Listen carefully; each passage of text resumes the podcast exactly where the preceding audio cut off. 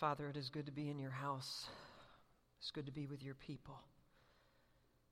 And Lord, as we've been reminded in song about your greatness in this time of year, we ask that you would forgive us of any and all sin.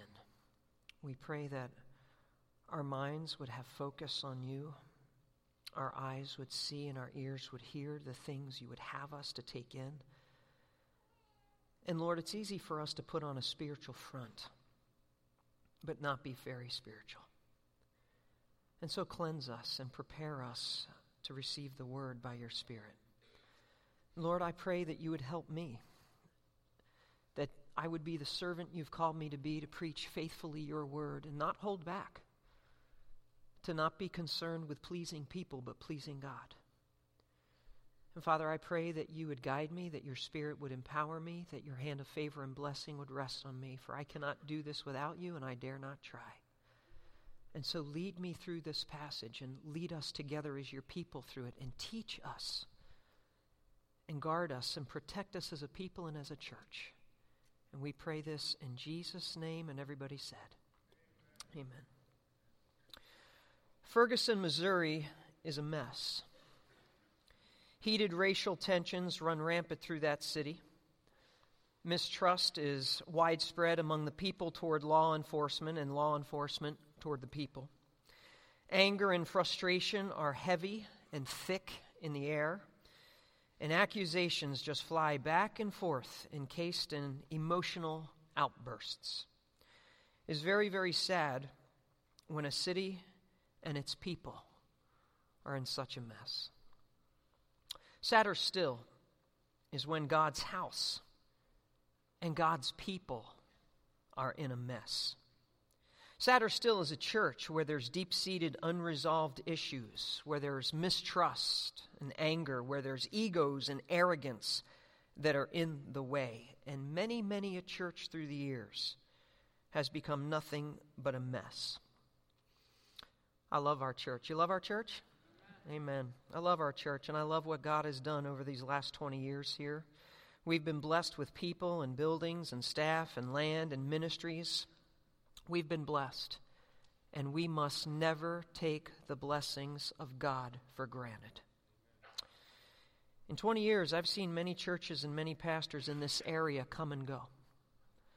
I've witnessed many ministries stagnate and churches close their doors. I've seen seemingly healthy churches self destruct and implode. And our church has thrived by God's grace and goodness, and we must never take it for granted. And we must never take credit for what God alone, in His goodness, has done.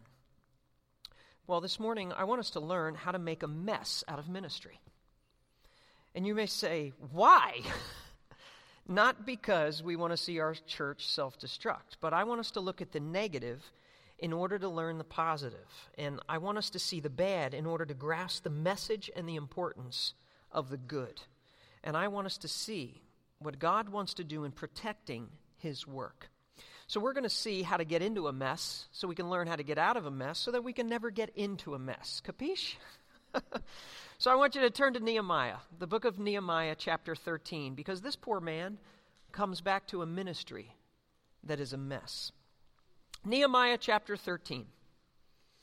Nehemiah has returned from the land of Persia, maybe been there upwards of two years.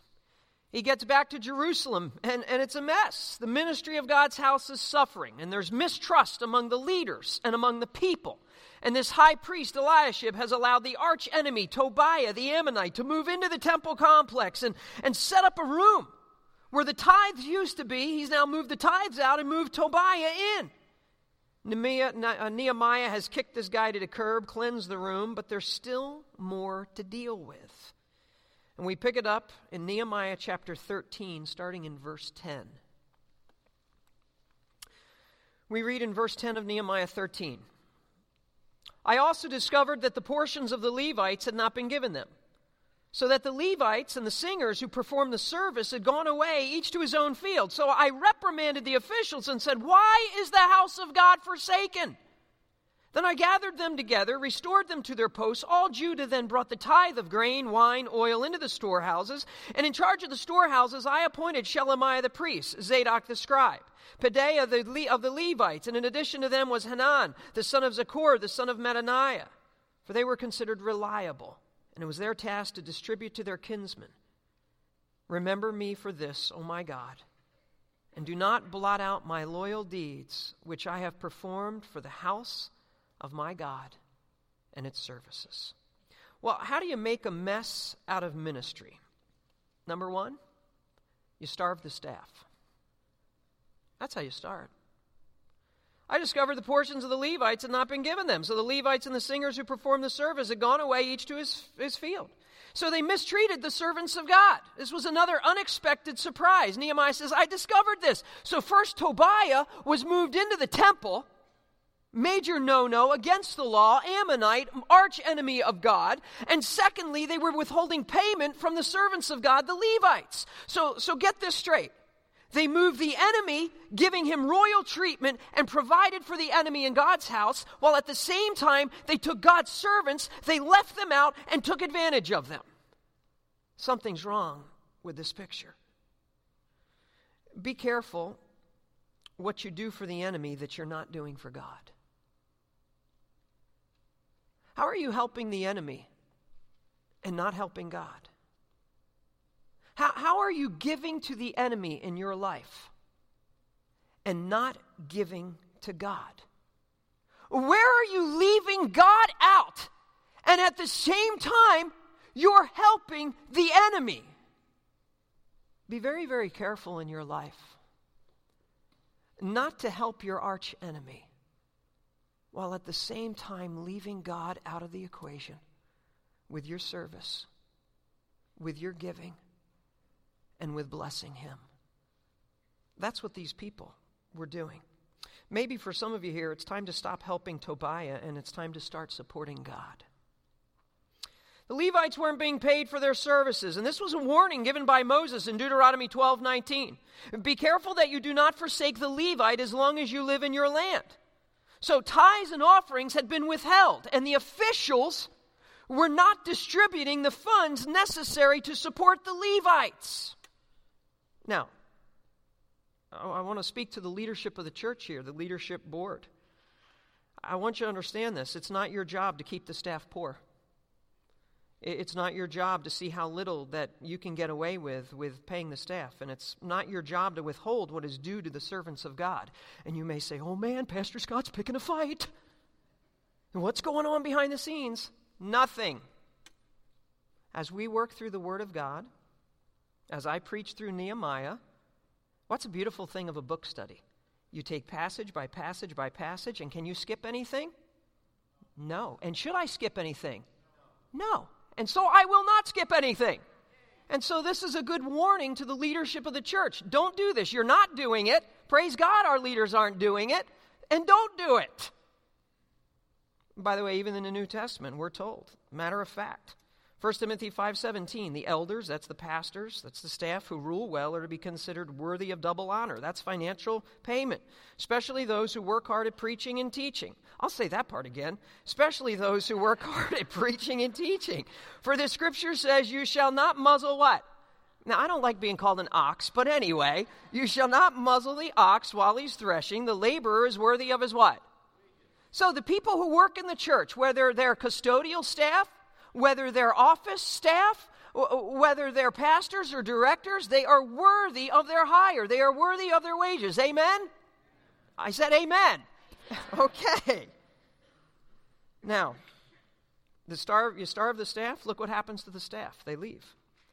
So the Levites and the singers who performed the service had gone away, each to his own field. Uh, this is not a threat. This is just a fact. This is what happened. If, if the staff isn't treated well, they leave. If the staff isn't paid fairly, they should leave. L- leaders who set the salaries, you guys got to you got to wrestle with this fact. If you have a good staff, you take care of them. If you don't want to lose your staff, you provide well for them. It's the same thing in business. You, you own your own business. You're a boss. You're over other people. You have good staff people, and you're wondering why are they leaving because you're not taking good care of them. God says, "Hey, learn a good lesson here. You got good people, you take good care of them. That's all he's teaching. The Levites left. Where'd they go? They went home. They could provide better for their family elsewhere. They were going to do it. If they're not appreciated and cared for, it was time for them to go. And so the ministers leave and the ministries languish. So the service waned and the service suffered and the service of God's house dried up. That's the consequences of not taking care of your staff. You lose your staff. And that's the consequences of not taking care of your staff. Then all of a sudden, the services of God's house struggle and they dry up. And that's what was happening at the temple in Jerusalem. The staff wasn't taken care of, so the staff left, and the service of God's house went down. Now, Nehemiah knew the importance of ministry staff. Without staff, there wasn't going to be teaching. It would be neglected. Without staff, the worship would be diminished. The Levites were important to teaching the Word of God and ministering to the people of God. We saw this in Nehemiah 8. The Levites explained the law to the people while the people remained in their place. They, they, place. they read from the book of the law of God, translating to give a sense so that they understood the reading. The Levites taught the people. Okay? Later on in verse 11, they calmed the people. So, so they taught the word and they ministered to the people. And worship leaders were important. Nehemiah 12 46, from the days of David and Asaph in ancient times, there were leaders of the singers, songs of praise and hymns of thanksgiving to God. So all of Israel in the days of Zerubbabel and Nehemiah gave the portions due the singers and the gatekeepers as each day required and set apart the consecrated portion for the Levites. So, how do you make a mess out of ministry? Number one, starve the staff. So don't do that. Secondly, ignore the issues. Just ignore it. Pretend problems don't exist. Wait for problems to go away, which they won't, they'll just get bigger. Uh, sweep problems under the rug. See, some of you are so adverse to confrontation. You think problems are going to go away in your family. They're not. You've got to communicate. You've got to deal with this situation. You got to grow up. You got to mature. You got to get out of your comfort zone. That's good leadership. That's what we have in Nehemiah. Verse 11 I reprimanded the officials and said, Why is the house of God forsaken? Then I gathered them together and restored them to their posts. Nehemiah was not going to pretend problems didn't exist. He was not going to wait for problems to go away because they weren't going to. He wasn't going to sweep them under the rug. He was willing to confront. Who did he reprimand? He reprimanded the officials, not the staff, not those who left. The, no, he reprimanded the priests, the officials that were in charge of distributing the funds. These were the guys who exercised oversight over God's house. And this is the amazing thing Nehemiah is a layman. And he has to come to the spiritual leaders and say, What is your problem, people? Why aren't you doing what you are supposed to do in helping fellow servants that you are over?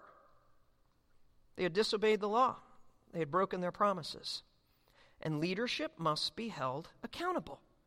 These guys were responsible for fulfilling their obligation and oversight. They weren't doing it. They were responsible for modeling generosity. They weren't doing it. They were responsible for making sure the staff and the servants of God were paid. They weren't doing it. And so he reprimands them. Hey, he had reprimanded the high priest earlier. He can certainly do it with these priests. And he did. You got to be willing to confront you also need to be willing to question. Why is the house of God forsaken? Nehemiah, once again, calls it like it is. You have forsaken the house of God. Uh, your irresponsibility didn't just hurt the staff, it hurt the ministry of God's house. How you care for the staff directly impacts the ministry of God's house. He's saying you've affected the worship of God, the house of God, the ministry of God because you didn't take care of the staff of God. He was willing to confront, he was willing to question. Certainly, he does not ignore the issues. He's willing to take the initiative. He says, Then I gathered them together and restored them to their posts. He gets all these guys who had formerly gone to their homes and said, Guys, I'm bringing you back. Nehemiah is a go getter, Nehemiah is a difference maker. He took it upon himself to regather the staff. Good leaders get in there and get the job done. Stop bemoaning the mess everything is in and help out and make it right. Uh, stop philosophizing the whys and wherefores and do something. Uh, stop talking about it and mulling it over and change it. Some of you, all you do is talk, talk, talk, talk. It's so bad, it's so bad. And you bemoan this situation in your family and your work. And it's like, would you just shut up and do something? Why don't, why don't you make good? Stop gossiping and stop slandering and stop putting down people at work and putting down people in your family or putting down people in the church. And why don't you get in there and make it better? Keep your mouth shut and get your hands and your feet busy. That's a good leader. And that's what Nehemiah teaches us. He gathers them and he restores them, it says, restored them to their posts. He restored people to where they should be. He restored ministry to what it should be. And he restored honor to the servants of God and to the house of God and to the people of God. For some of you here, you need to restore some people. You, you know people that haven't been in church in years because somebody hurt them or somebody did this or whatever and they're feeling sorry for themselves. You need to go out and get them. You need to win their trust. You need to say, You need to be back in church with me. I'm picking you up next week. And not just say, Oh, I'm so sad about so and so. They don't come to church anymore. They don't go any. Go get them. Restore people, gather people, restore them to ministry, restore them to honor. Now, restoration was not going to be easy for Nehemiah. It, it would have taken caring, that he really cared for those people, and he showed love to them. When you restore people, it, it takes convincing and assuring and winning their trust. That staff had given up, they had moved on. Some of them were hurt and they weren't coming back. He had to convince them and assure them and win their trust. It would have taken vision casting, the importance of what you are doing, and this is what God has called you to do, and this is how God has created you, and this is how God has gifted you, and you're having an impact with God's people, and you're having an impact with God's house. See, when you restore people, you have to really care for them and love them. Nehemiah did that. When you restore people, you need to convince and assure them and win their trust because some of them have given up and they've moved on. And you need to cast some vision the importance of who they are in God's eyes and how God has gifted them. And they have a place they can call home and they can get involved. And they have an impact that they can make for the kingdom of God. That's the kind of man Nehemiah is. And that's the kind of person God wants you and I to be. How do you make a mess out of ministry? Well, you starve the staff. Don't do that. You ignore the issues. What? Don't do that. Thirdly, refuse the offering. Don't do that. Look at verse 12. All Judah then brought the tithe of the grain, the wine, the oil into the storehouses. So everybody started to give, which tells me they had stopped giving. They had reneged on their former promise in chapter 10. We will also bring the first of our dough and our contributions, the fruit of every tree, new wine, the oil to the priests, the chambers of the house of God, and the tithe of our ground to the Levites. The Levites will, uh, they will receive the tithes in all the rural towns. And it ends in verse 39 Thus we will not neglect the house of our God. Say it with me. Thus we will not neglect the house of our God. They had made a promise that they would financially contribute to the work and people of God. How quickly God's people forget their promises. Don't forget. How quickly people break their promises. Don't break them.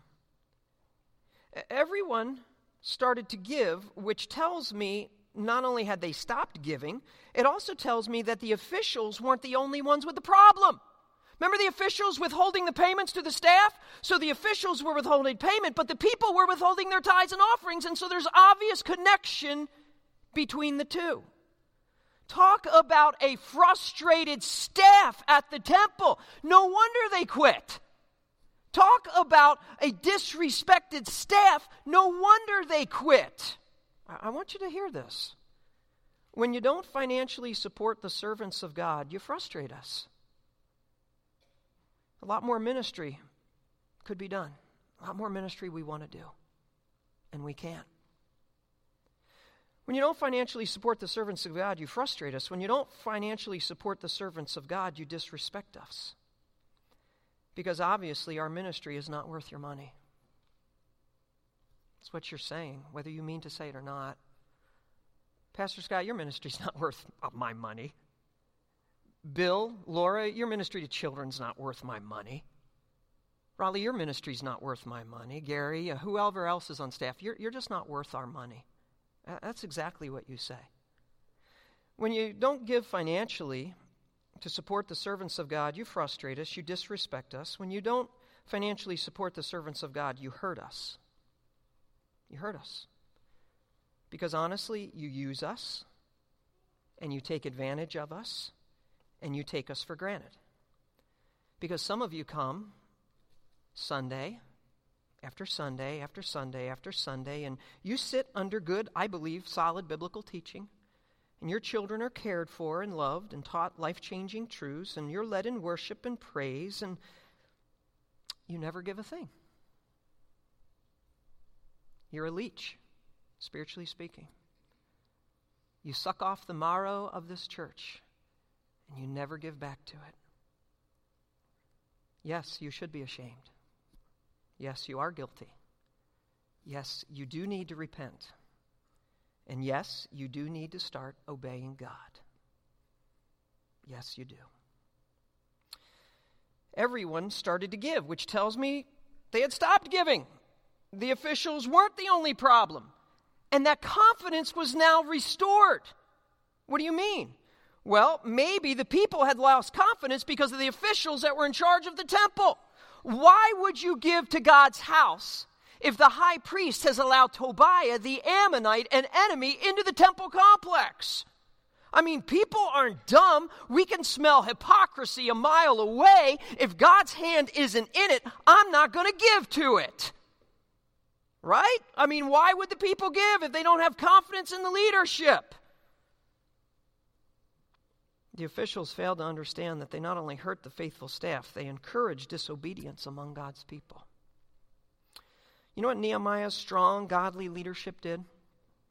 It restored confidence.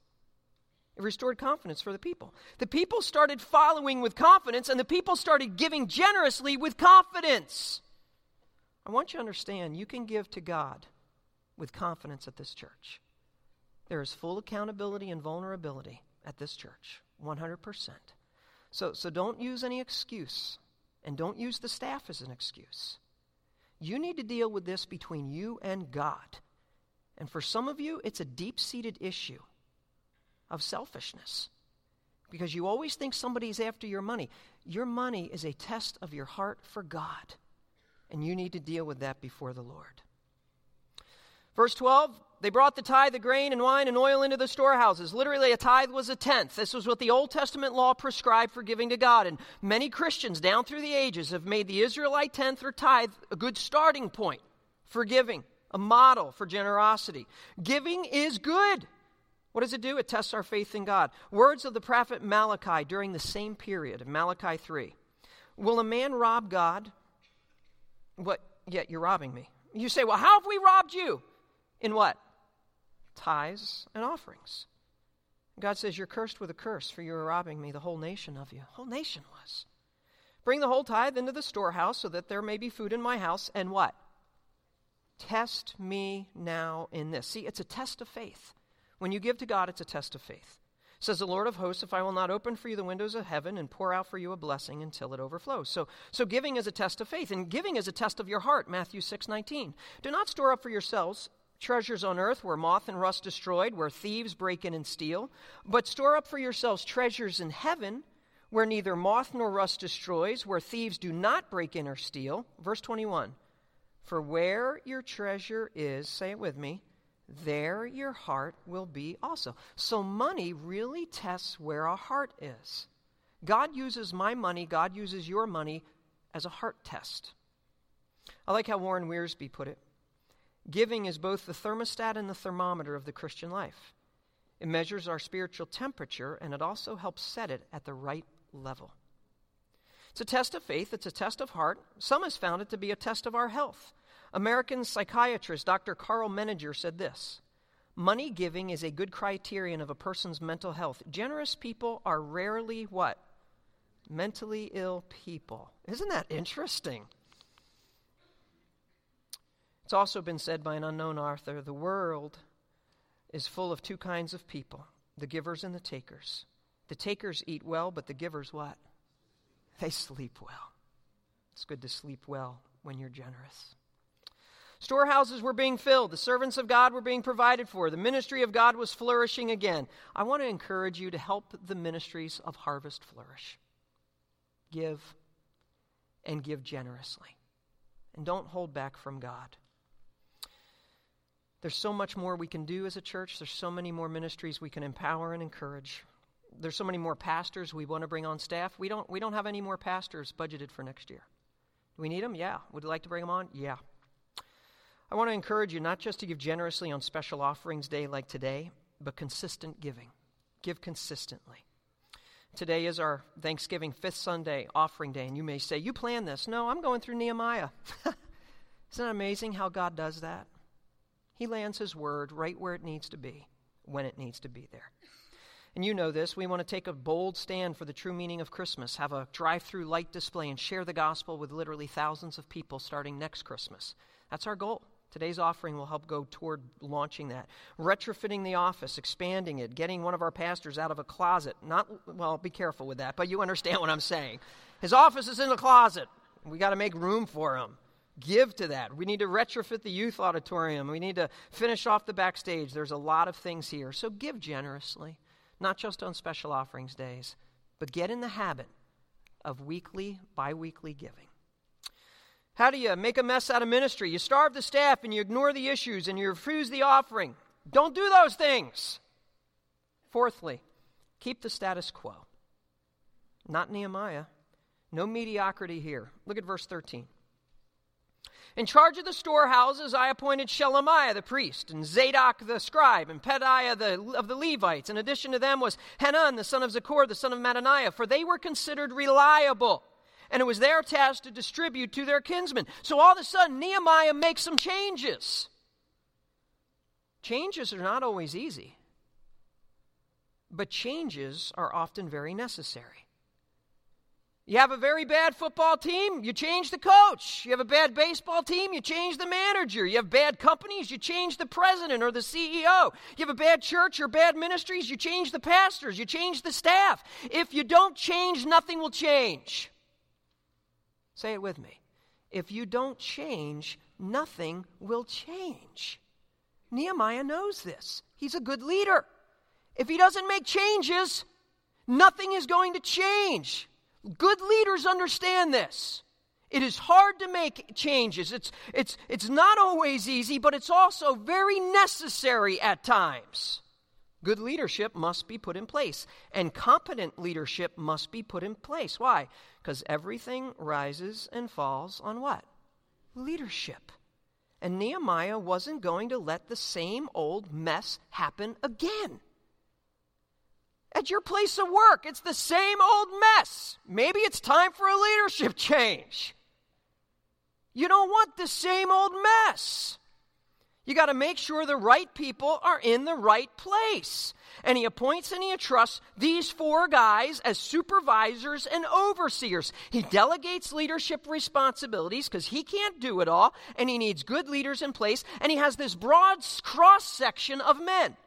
He's got a priest, Shelemiah. He's got a Levite, Zadok. He's got a scribe, Pedaiah. And he's got a layman, Hanan. Four guys that are going to make it happen. Four guys he has complete confidence in. Four guys that are going to make sure this mess never happens again. Organization and administration is very, very important if you don't want a mess. Organization and administration is very important in a church if you don't want a mess. Organization and administration is very important in your place of work if you don't want a mess. Organization and administration is very important in your home if you don't want a mess. Who's doing what chores? Who's cleaning up this? Who's taking care of this? You got so many moms doing everything. It's time to start delegating to the kids. Make those dudes earn their keep. All mom said, Amen.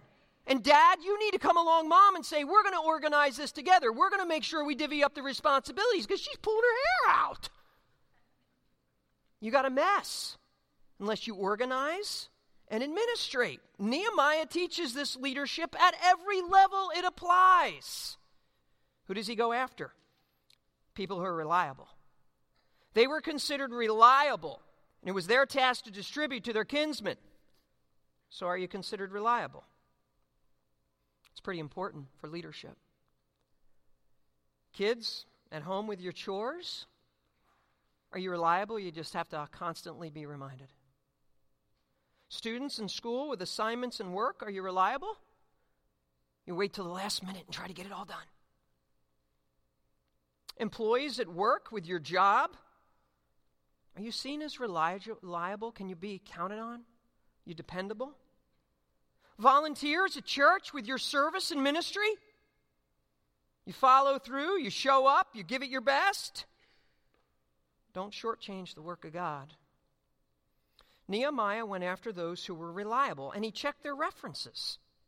These were considered reliable. Be careful who you hire. Proverbs 26:10, very good advice, like an archer who wounds everyone. That's the bad hire. So is he who hires a fool or who hires those who pass by. You, you just don't take a warm body. You just don't grab the first person that comes along and hire them.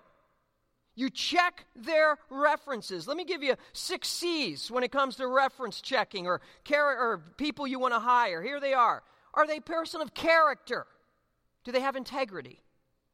Competency. Are they gifted and able to do the job? Chemistry. Are they a good fit with the people that are there? Calling. Are they burdened from God to do this? Commitment.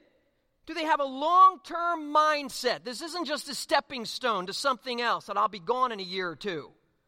Capacity. Are they a difference maker?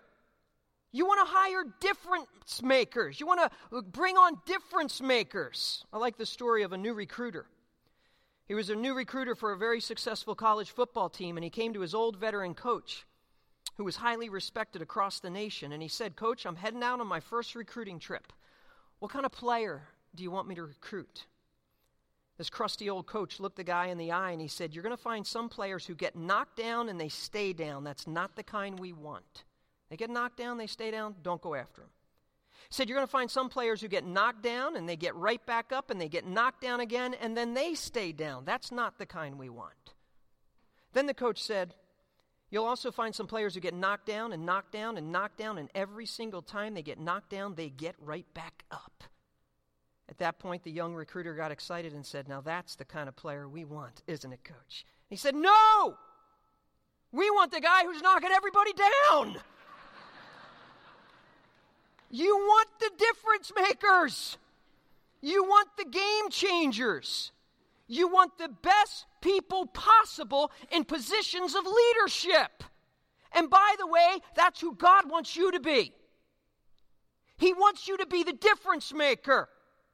He wants you to be the game changer in this church, the game changer in ministry, the game changer at your place of work, the game changer on your team at school.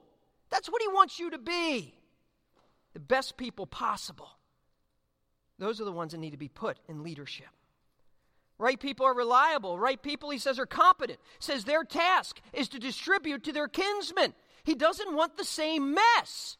The mess before was a lack of distribution and a lack of support and staff going home. And he didn't want that to happen. He wants faithful, trustworthy people. 1 Corinthians 4 2. Moreover, it is required of stewards that one be found what? Trustworthy. Are you trustworthy? That's what it takes faithful to do the job, people depending on you, ministry depending on you, God depending on you. Tasks to complete, do it. Duties to fulfill, do them. Work to follow through on, stay on task.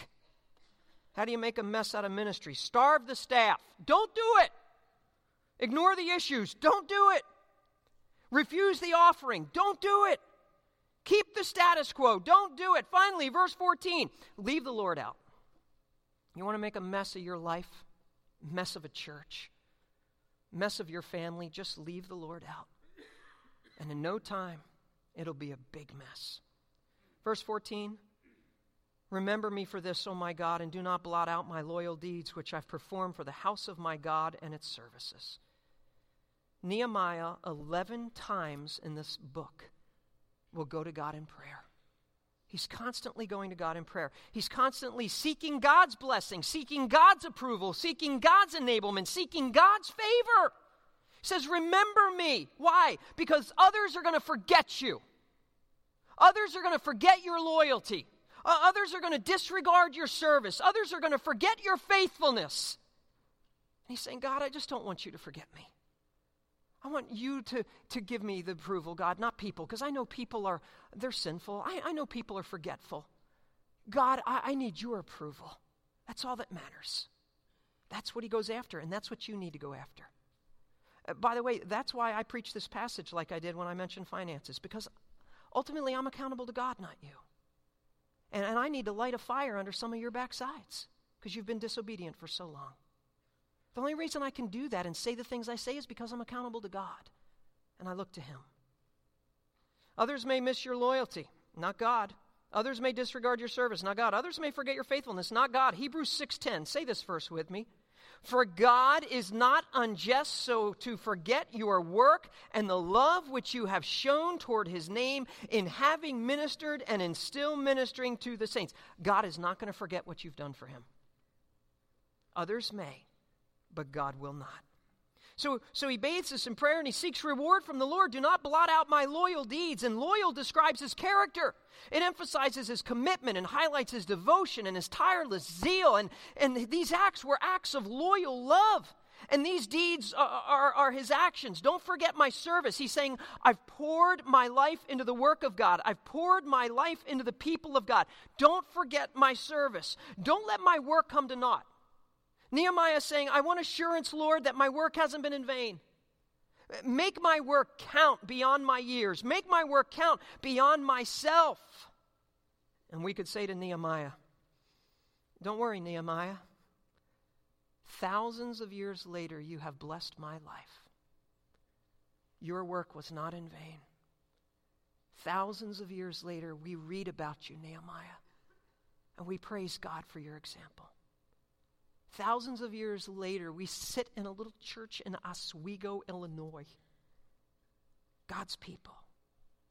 And we thank God for this man, Nehemiah. It was not in vain. 1 Corinthians 15 58. Be steadfast, immovable, always abounding in the work of the Lord, knowing that our toil is not in vain in the Lord. Anything you do for the Lord is never in vain. Much of what we don't do for God is totally in vain. What you do for God is never in vain.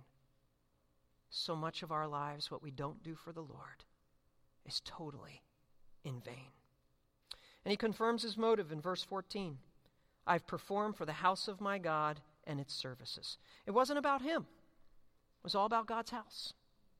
And it wasn't about him, it was all about God's service. This was a layperson, not a hired staff. He was a layperson like 99% of you here, making a difference for God.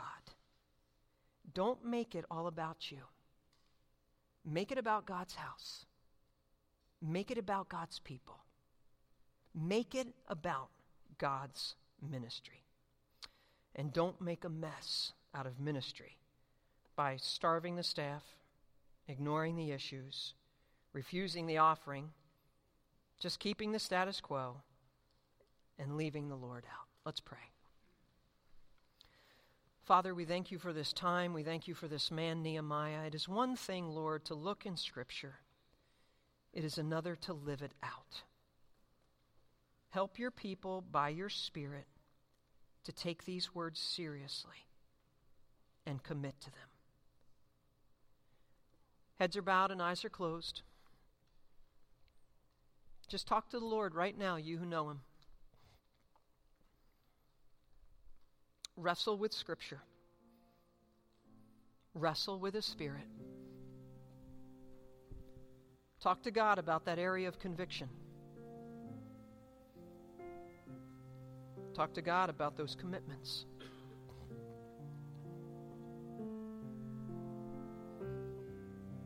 Maybe it's being reliable. Maybe it's being generous. Maybe it's your service unto God. Talk to Him.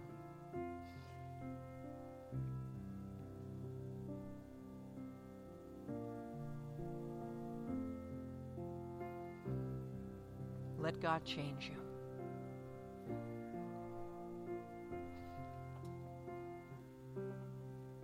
Heads are bowed and eyes are closed. No one is more generous than God Almighty.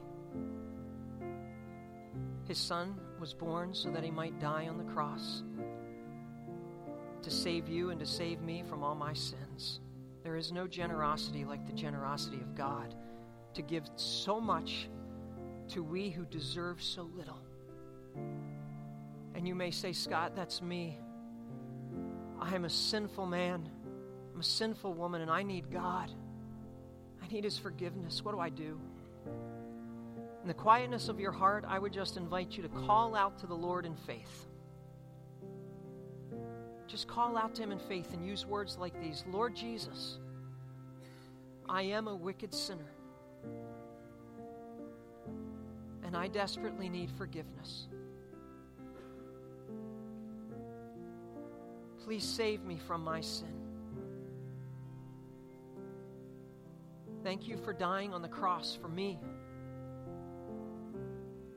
Thank you for loving me that much. Lord, I place my faith in you to save me.